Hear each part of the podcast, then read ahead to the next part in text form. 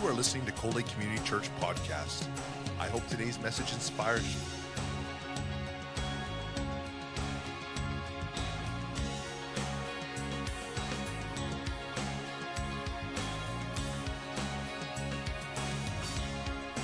Cold Lake Community Church, a place where families come together. I want to talk a little while this morning about our God. He is more than enough. Amen? You believe that? He's more than enough. And uh, one of my pet scriptures, Ephesians chapter 3, verse 20. Uh, it's a pillar in, in my life, and Effie's as well. Now, to him who is able to do exceedingly abundantly above all that we ask or think, according to the power that works in us, or because of the power that works in us. Do you know that the power of the Holy Spirit works in you? And if you're willing to believe what God has promised in His Word, that there's nothing impossible, we have the beginning of all of this, this principle. In Genesis chapter 17, verse 1 and 2, God reveals himself as the Almighty God, the El Shaddai in Hebrew. When Abraham was 99 years old, the Lord appeared to Abraham and said to him, I am Almighty God, El Shaddai. Walk before me and be blameless, and I will make my covenant between me and you, and you will multiply, and I will multiply you exceedingly. The Hebrew name for God, El Shaddai, first appears here in Genesis chapter 17. El is the, the God of power and might, and Shaddai Shaddai comes from the word field. It is also translated breast. It means provision and abundance. He who is all sufficient, the all sufficient one. Our God is more than enough to meet every need and every situation in our life. How many believe that? Amen? Can I hear a loud amen? Amen. amen. There's some, if there's something in your life that you don't see any solution for, God is more than enough to meet that need. El is found 250 times in the Bible. The word El is the root of Elohim, from which we get mighty power omnipotence, the strong one, the all powerful God. And the psalmist must have understood this when he said in Psalm 18, verse 2 The Lord is my rock and my fortress and my deliverer, my God, my strength, in whom I will trust, my buckler, the horn of my salvation, my high tower. That's the way the psalmist felt about God. That's the way he understood him to be more than enough for him. In Psalm 86, he says, O God, thou art terrible in all thy holy places. The God of Israel is he that gives strength and power to his people. Blessed be God. What do you believe about God? You know, victory or defeat in our life is determined by what we believe about God. If you believe that God is able to do exceedingly abundantly above all that you ask or think, then you're going to receive some tremendous blessings from God. But if you do not believe it, then you're on your own. Now, the Bible do say that God sends his rain on the just and the unjust. And there's so many mysteries in the Bible that we do not understand. But I'd rather put my faith in God. I'd rather to put my faith in the one who has said that he will never leave me nor forsake me than to trust in my own ambitions. Your decisions are determined by your thought life. A mindset or an attitude that says, I don't have enough. I don't have enough money.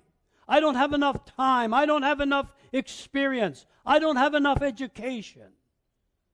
With a mindset like that, we're setting ourselves up for defeat. Believe in God's abundant provision. Our God calls himself El Shaddai, the God of more than enough. We need to think multiplication. Start thinking more than enough. Believe in the God of multiplication. In, in 1 Kings chapter 17, there was more than enough for Elijah, the widow, and her son. Now, this was a very difficult time in Israel. There was a famine going on. And uh, so Elijah comes to this widow woman, directed by the Lord, and he asks her for some food. And she says, Well, I'm making a cake right now. But when this is over, this is all I have. We're going to starve. After this, we don't, do not have anything whatsoever to eat. And Elijah said, The Lord has been talking to me, and he sent me to you. Here's what I want you to do make a cake for me first and then make a cake for yourself and your son. And she said, As certainly as the Lord your God lives, I have no food, except for a handful of flour in a jar and a little olive oil in a jug. Right now, I'm gathering a couple of sticks for a fire. Then I'm going to go home, make one final meal for my son and myself. After we have eaten that, we will die of starvation. Elijah said to her, Don't be afraid. Go and do as you planned.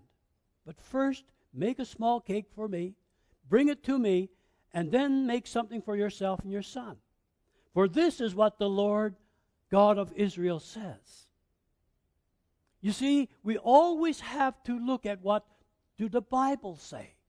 What does God say about my situation? What promises are in the Word that apply to my life right now? He said, This is what the Lord God of Israel says The jar of flour will not be empty, the jug of oil will not run out until the day the Lord makes it rain on the surface of the ground. She went out and did as Elijah told her. There was always enough food for Elijah and for her and her family.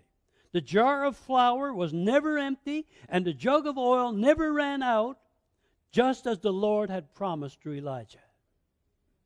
That's the God we serve, the God of more than enough. Even when it looks like it's not, the truth is, God has said it would be that way. In Exodus chapter 16, there was more than enough for the children of Israel. In John chapter 6, there was more than enough after Jesus fed the 5,000. In Mark chapter 5, there was more than enough anointing, anointing to heal the woman with the issue of blood. And then, the, and then Jairus, who had come to Jesus, and he asked him to go and heal his sick daughter. He got the news that she was dead. But Jesus went and raised her back to life again. There was more than enough for everybody. Jairus, Jairus was thinking healing, but Jesus could do much more, and he did. And so we need to think seed faith. Sow your, your time, your talent, and your things into the Lord's harvest. That includes your, your tithes and your offerings. Anytime you hear me say, ta- say uh, talent and things, I'm talking about your tithes and your offerings as well as what you can do you, with your physical life. Don't despise it. It's in the Bible. Jesus taught it. The disciples asked, Why couldn't we cast out that demon? And Jesus said to them, Because of your unbelief. For surely I say unto you, if you have faith as a mustard seed, you will say to this mountain, Move from here, and it will move, and nothing, nothing will be impossible for you. You need to believe in the power of a seed, the power of a word. It's powerful when you speak the word of God into a person's life. And many times, you know, you look at a person and you say, well, Pastor Eastman, he's after reading the Bible so many times. Like, you know, like if he had a good memory, he could say every eh, say the Bible through word for word. But there's something about when somebody speaks a word of scripture into your life that it quickens into your heart and it, and it witnesses into your spirit and it helps to increase your faith.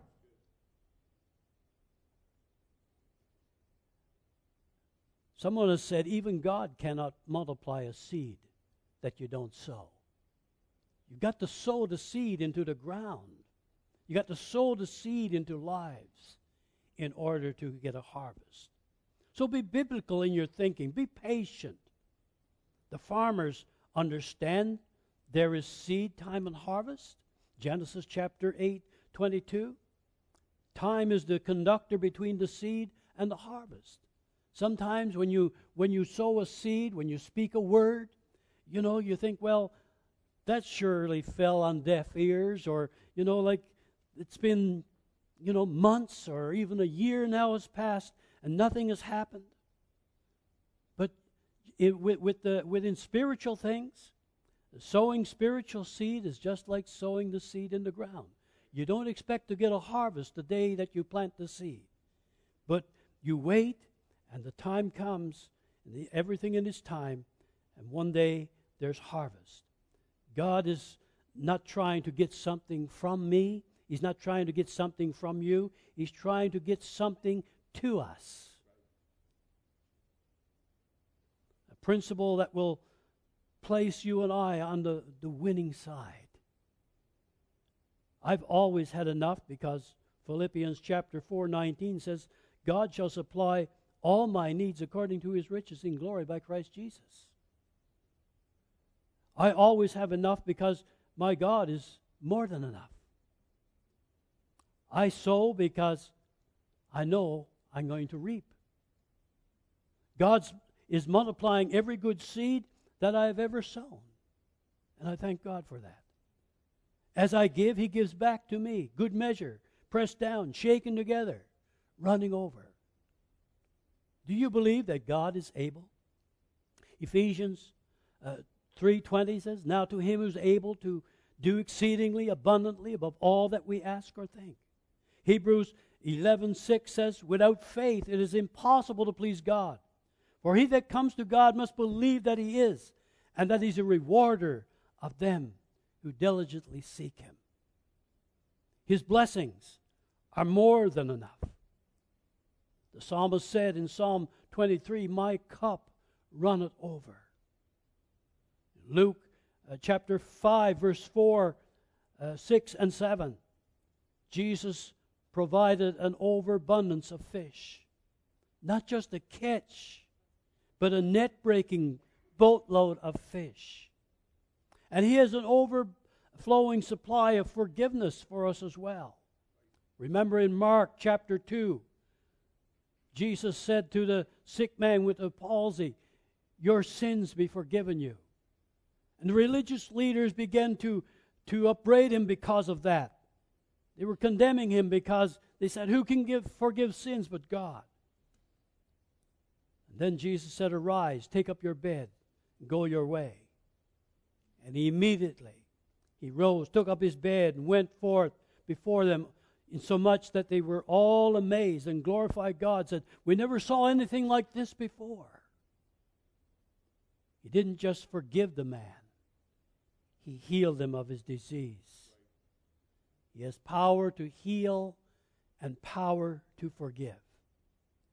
He didn't just forgive, he also healed. Matthew chapter 15, verse 36 to 38 there was an oversupply, overflowing supply of food again. They said the Bible says in verse 37 they all ate and were filled, and they took up of the broken meat that was left seven baskets full. And they that did eat were 4,000 men, besides women and children. There was not just enough to go around, but seven full baskets left over. He gave them more than enough. All throughout Scripture, we read over and over again of God doing more than was, than was expected. He promises more than enough life for you and me. John chapter 10, verse 10, that says, The thief comes not but to steal, to kill, and to destroy. But I come that you might have life and that you might have it more abundantly. Not just life, but abundant life. Not just knowing that you're saved and you're going to heaven, but enjoying your life down here, enjoying the fact that you're living a Christian life. In our text, we're told that God is able to do exceedingly abundantly above all that we can ask or think. Our duty is to believe and to have faith. Do you believe what God has written concerning you and your situation this morning? Do you believe it? Do you believe that God is actually able to heal your sick body, to forgive your sins, to help you in the situation, the habits that are, are keeping you bound, release you from that? He's a God of excessive power, excessive grace, excessive peace. As Christian believers, we must learn how to walk in the excesses of God, how to walk in faith and obtain spiritual, supernatural blessings from God. Blessings that exceed anything that we have ever experienced in our life. Webster defines excessive as that which goes far beyond the usual, to be extraordinary, exorbitant, extravagant, overabundant, and too much. Our God is the God of excess and abundance. Divine excess is never wrong. It's God's overflowing blessings and love upon us, His children. It's not like the human excesses of eating, overeating, eating too much, damaging our health, spending too much, and doing things like drinking and, and taking drugs and all these things that lead to hurt and self destruction. Do you believe that? Whether or not we get the exceedingly abundantly above all that God has to offer depends on our faith. Do you have faith? Can you believe God for the impossible? When Jesus ministered to two blind men. He touched their eyes. He said, According to your faith, be it unto you. You can have what you believe you can have by faith. If God promised it, it is for us. Someone has said little prayer, little power, little faith, little blessings. Remember, the engrafted word. We talked about that much this summer. It's one thing to know what the Bible says, to hear what the Bible says, but it's another thing to have it engrafted in your heart. Paul calls it the engrafted word of God, the yes and amen of what God has promised for his children.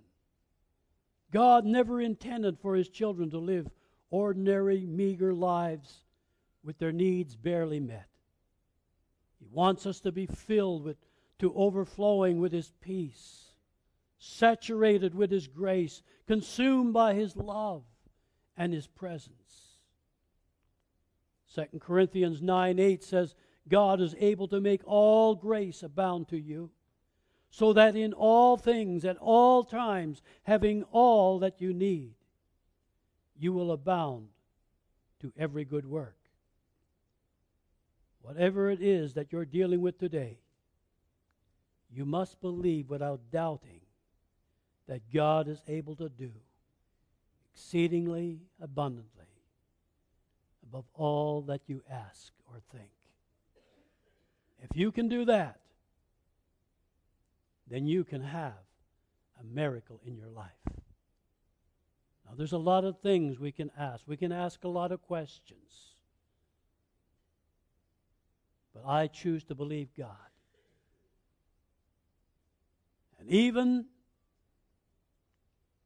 if the time comes when I'm sick and everybody prays for me, and I die anyway, I'd like on my casket to be this verse My God is able to do exceedingly abundantly above all that we ask or think, according to the power that dwelleth in us. I believe the Word of God. You could ask me 101 questions this morning, and I don't have an answer for. But I have this answer God's Word is true. It's true for me, and it's true for you. You could have come in here this morning and never ever believed God in your life. Your opinion of Christianity could be that they're a bunch of no good scoundrels, hypocrites, and I don't want anything to do with them. But somebody invited you to church this morning.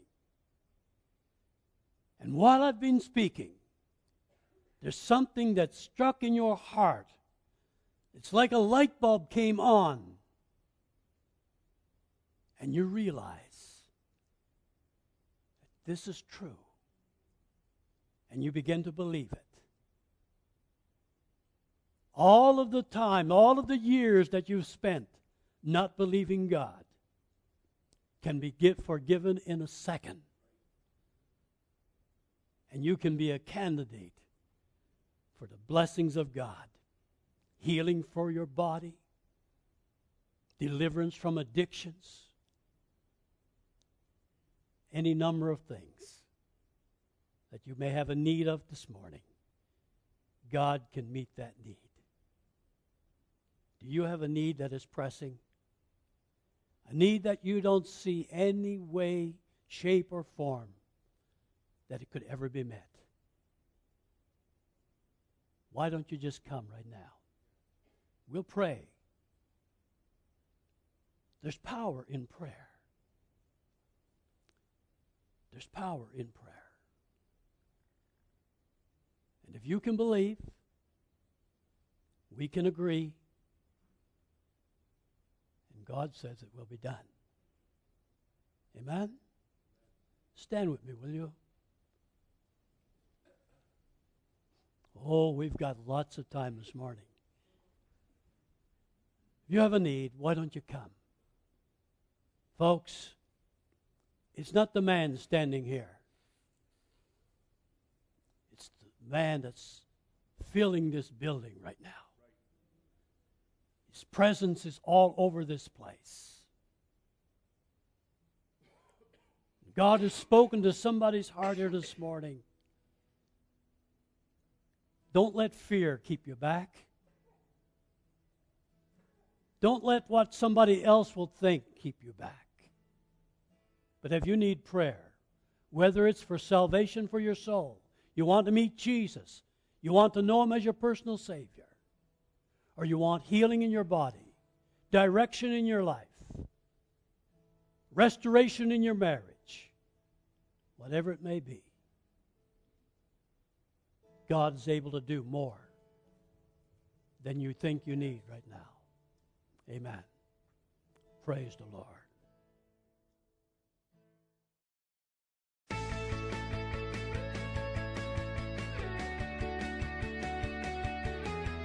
We hope you've been blessed by this teaching from Lake Community Church. Thank you for your continued support of this ministry.